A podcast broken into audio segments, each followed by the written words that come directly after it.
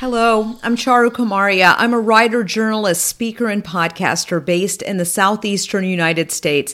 And I started this show after many years of working in newsrooms where stories of the day are boiled down to just a few minutes. I want to go more in depth, talk about the things that we all should be noticing and discussing, and help you understand what the story really is. So let's get started.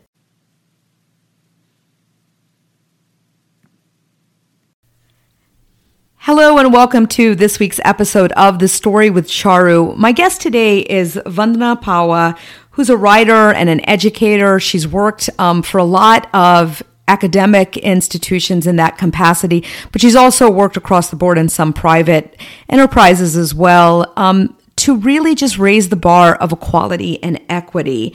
And um, I'd like to introduce her now. Thank you so much, Vandana, for making some time to be here today.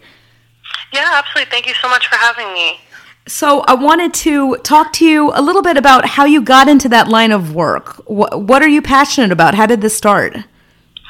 Yeah, so um, the the seed was kind of planted when I was in undergrad. I, I studied um, psychology and women's studies at Ohio State University, um, and the time that I actually spent there, I, I was pre med. I had spent my whole life like being told that I was going to become a doctor, and I was following that path like a lot of young South Asian kids do. Yep. um, and and I followed that path all the way up until I was literally in med school, and it was my first week there. Um, and I, I had always kind of known that I didn't want to do that, and I, it, it wasn't something I wanted to spend my life doing, but I really was doing it just to to um, please my parents. And yeah. the classic kind of like immigrant um, mentality where you know they sacrifice so much for you. Like the least i can do is become a doctor for them. Right right. Um, so i made it all the way up to that point um, to where it was kind of a breaking point. And i was like you know i'm surrounded by people who are passionate about this and this is what they want to do with their lives. And it's become very clear to me that you know, this isn't where I want to be. Um, so had that difficult conversation, um, but my family was very, very supportive at that point of kind of understanding. Okay, well, let's figure out what it is that you do want to be doing. Um, so I, I looked back into my time in undergrad and realized a lot of the most impactful experiences that I had, um, the relationships and mentorships that I had built with, you know, whether it be professors or staff members at the university that that were there for me in difficult times, it all kind of came back to just this root of like educators and, and knowing that throughout my life, educators have been the people who have been most supportive of me and the people who have kind of allowed me to to see the world in new ways and kind of expanding my worldview. Um, so I realized, you know, that that was kind of the route that I wanted to take. Yeah. Um, so kind of connecting back with the mentors that I had during my time in undergrad um, helped me find my next steps. So after I finished studying at Ohio State, um, I went on to get my master's in education at Indiana University. Um, and during my time there, a lot of a lot of the work that I focused on um, and the classes that I took and, and the work that I did was really focused on like equity and inclusion, um, kind of having a foundational understanding of historically what has made education so inequitable in the United States, and a lot of that comes with the history of um, race and class-based barriers that are really prevalent in like every single kind of area of life in this country, um, whether it be like healthcare, education, um, access to, to different resources. So just getting this understanding of, of what exists in, in our educational yeah. sphere, um, as well as what needs to be done to kind of alleviate that, what can be done, what work we should be doing. Um, so that has been, that obviously was something that you know, really pushed me forward to, to understanding the actual work that I want to be doing. Um, did you kind of did you feel that? My, yeah. Well, did you feel that um, you know, being a different race and possibly religion, ethnicity in this country, that you also did part of it? I feel like some of us as Indians we get it because we've kind of I, am not saying our similar our situation is the same as blacks in this country, but we get it. I think more than our parents because we encountered some of it. Did did that happen to you? Absolutely. Um, and I think it's interesting because I, I have these conversations with my parents too where it's like, like, did you realize, like, growing up that it wasn't always easy for, for us because I grew up in Ohio. So I grew up yeah. in, like, a um, very, like, conservative uh, town where you know there was it was mainly white folks it was mainly um you know people of they were like christian or catholic and and people really just didn't understand where we were coming from. Yes. And I think my parents also didn't realize that, like, yes. oh, like it was kind of rough for you growing up because of those identities. Um, and to them, it's even like a, it's like expected almost. Like, yeah. it's like, okay, well, you came here and you're growing up in, in a place that is like quote unquote theirs. Um, so we just have to deal with it. But yeah, I, it I, comes to a point where our generation, like, we're not gonna deal with it. We don't want to deal. With it. Yeah, I, you know what? That's interesting. So we talked about this before we started recording. You're young. You're 25, um, mm-hmm. and I'm, you know, a good several, few decades older than you, and I, I'm it's the same exactly because it was sort of like well we are in this country uh, you know my mother has said to me before don't bite the hand that feeds. So don't get involved in these issues. But for us feeling very american in our identity it's hard to not confront some of these issues. And then to see when our black friends are suffering hey wait wait this is not cool because we've experienced some of this too. They they're you know we need to stand with them you know? Exactly. Yeah. So so your work um what have you been active in and what's been the most rewarding for you? Yeah, so I think I think the most rewarding has definitely been working with other South Asians and also just generally Asian Americans um, in in helping them kind of come to this point, the same point where I feel like I'm at, and also you got to at some point where um, where you're kind of tired of being apolitical um, because I think we're ex- like as Asian Americans, South Asian Americans, we're expected to be apolitical. Yeah. Um, so I feel like I've, I've done a lot of civic engagement work with college students, um, and and bringing students to that point and seeing kind of that light bulb moment in their eyes where whether it be you are talking about like the history of you know Asian and Black liberation and the way those have been tied um, historically with like activists like Yuri Kochiyama being who was a Japanese American activist who um, worked like hand in hand with Malcolm X and the yeah. Black liberation movement. Like all these things that were never taught. Yeah. But when you have that conversation with like a young student who's just you know, realizing the way our histories are intertwined and why it's important for for us as Asians to be fighting alongside, you know, black black brothers and sisters and and just building those coalitions. I feel like like having those conversations with younger people um, to kind of set them up, you know, even beyond with like Gen Z coming up in college now, to setting them up to be the next generation. Not that the fight is over for us, obviously, but to kind of bring younger folks like up to, up to up to speed with us and, and say you know like this is what we're going to keep fighting for and just having that light bulb moment with them is is something that is always so motivating and so rewarding. Do you feel hopeful about the future? I do.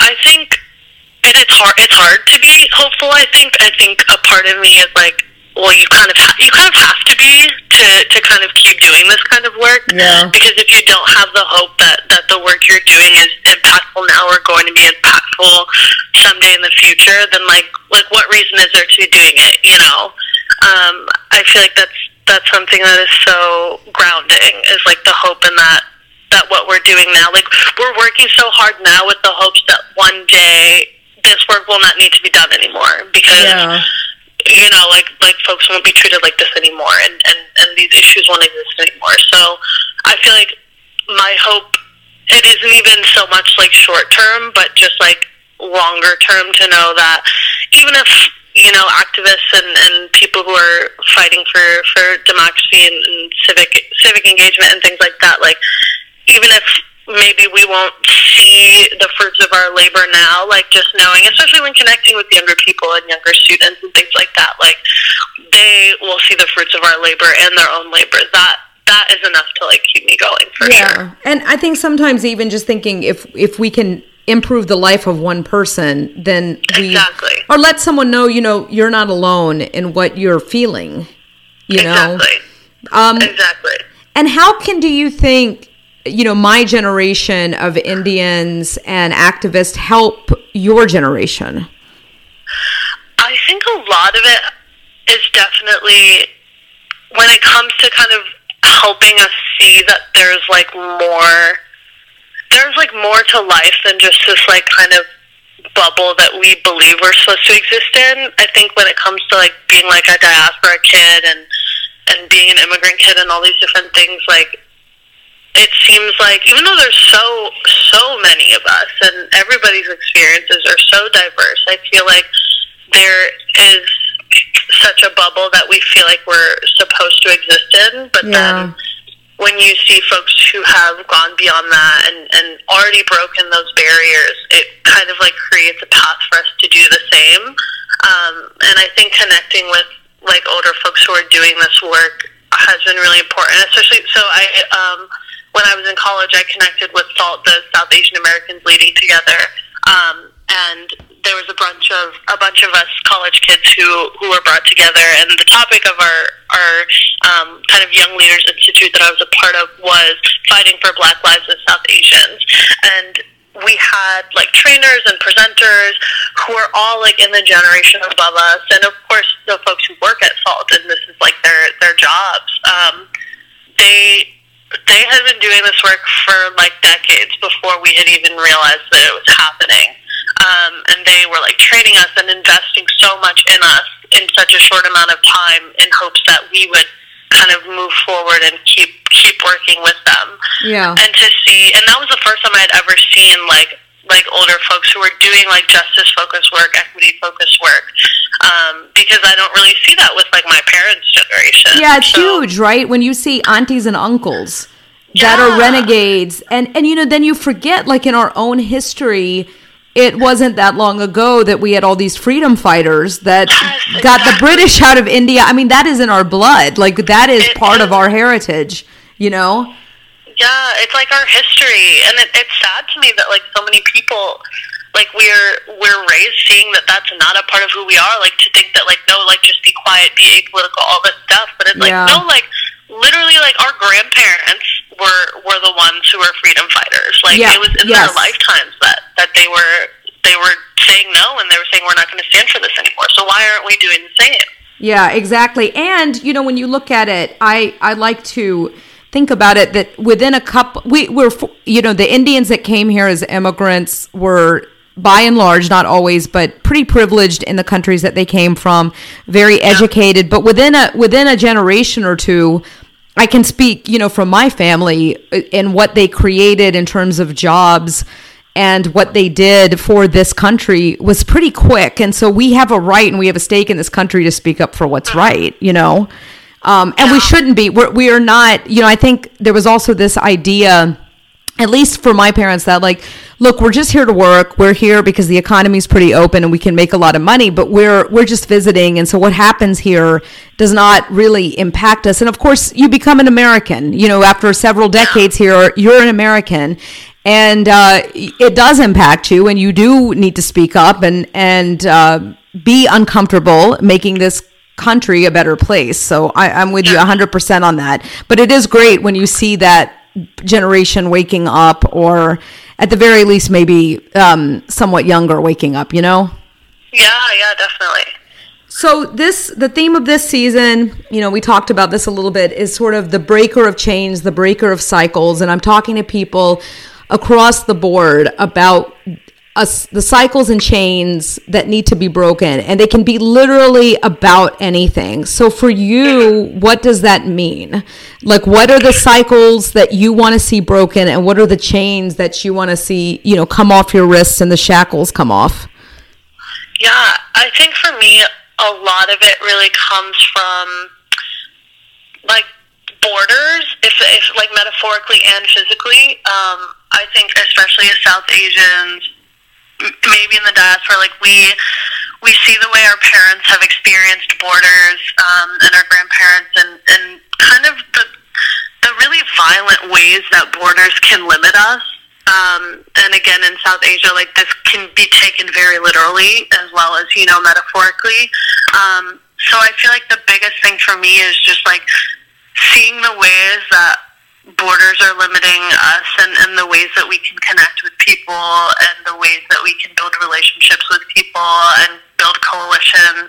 Um, I really want to see like that be the barrier that's broken. To to know that a simple border is not is not something that should devi- define us and who we are and who we can build relationships with and mm-hmm. and who we can build together with. So I feel like as Asians, as South Asians, um, who are who are now Americans, like we we should be able to kind of work beyond these borders and, and understand that you know, despite these political differences in our, our identities, um, building together is the only way that we are going to be able to, to move forward and really create a world that's that's better for ourselves and for, for our kids and, and generations coming ahead.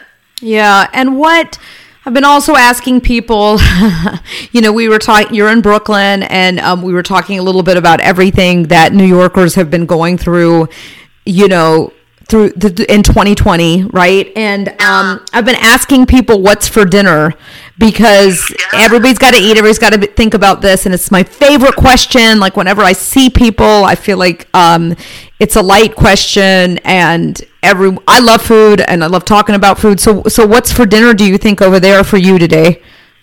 I think today I'm going to pull out some of the, the dumplings, the freezer dumplings that I got from H Mart, and um, throw them on the pan. Um, I, I love I love Asian food, so so I'm gonna pull out some of the dumplings. I've gotten a little tired of cooking in, in quarantine time, so gonna make it easy tonight.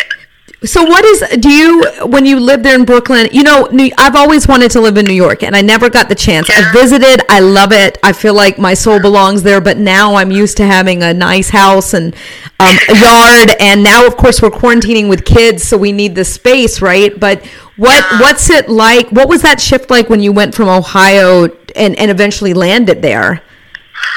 Honestly, it was tough. Like it was really really tough because I wasn't I wasn't used to like forget the space. Even just like taking the train to work every day and like having to walk versus have a car and all these different things. Um, it's definitely like a lifestyle shift and then also just like a culture shift going from the Midwest and the way people interact with each other versus going to like this like hustle and bustle city where everybody is busy all the time and always like late to their next thing. Um, yeah. Um, it was definitely definitely a, a big shift that took some time to transition and adjust to. But honestly, I love. It. I feel like at this point in my life, like there's nowhere else I'd rather be. Um, it's it's where things happen. I think yeah. after so many years of living somewhere where I felt like nothing happened ever. Um, everything I ever wanted was like just to be in the middle of everything. So that has definitely been so fulfilling and so much fun and really loved it. Yeah, yeah, I can I can see that, and I feel the same way. It's a very special city, uniquely American because it represents um, the world. You know, um, yeah. you can walk down the street and hear every language being spoken. It's so cool. Yeah. It is so cool. Well, Vanda, I've, I've really appreciated you coming on the show. You know, thank you so much for your thoughts and your insight. And I'm going to have um, some information about her in the show notes. And also, if you look at my Instagram that goes with this podcast, at the story with Charu, um, I'm also going to have some uh, photos of her and some of her work. So thanks so much for listening. And until next time, I hope that you find something that makes your soul light and happy. You can support this show by subscribing it, liking it, and sharing it with others. And you can also follow the show on Instagram at the story with Charu. That's on Instagram. It's all lowercase, all one word at the story with Charu. That's where I post pictures of our guests. And I also have um, more fresh takes about current events that we really can't get to in a podcast format. And sometimes just random things from around the globe or just everyday life. You can also find more information about me on my website, charukumarhia.com. That's C H A R U K U M A R H I A dot com. Again, that's also one word. And until next time, I hope that you find something that makes your soul light and happy.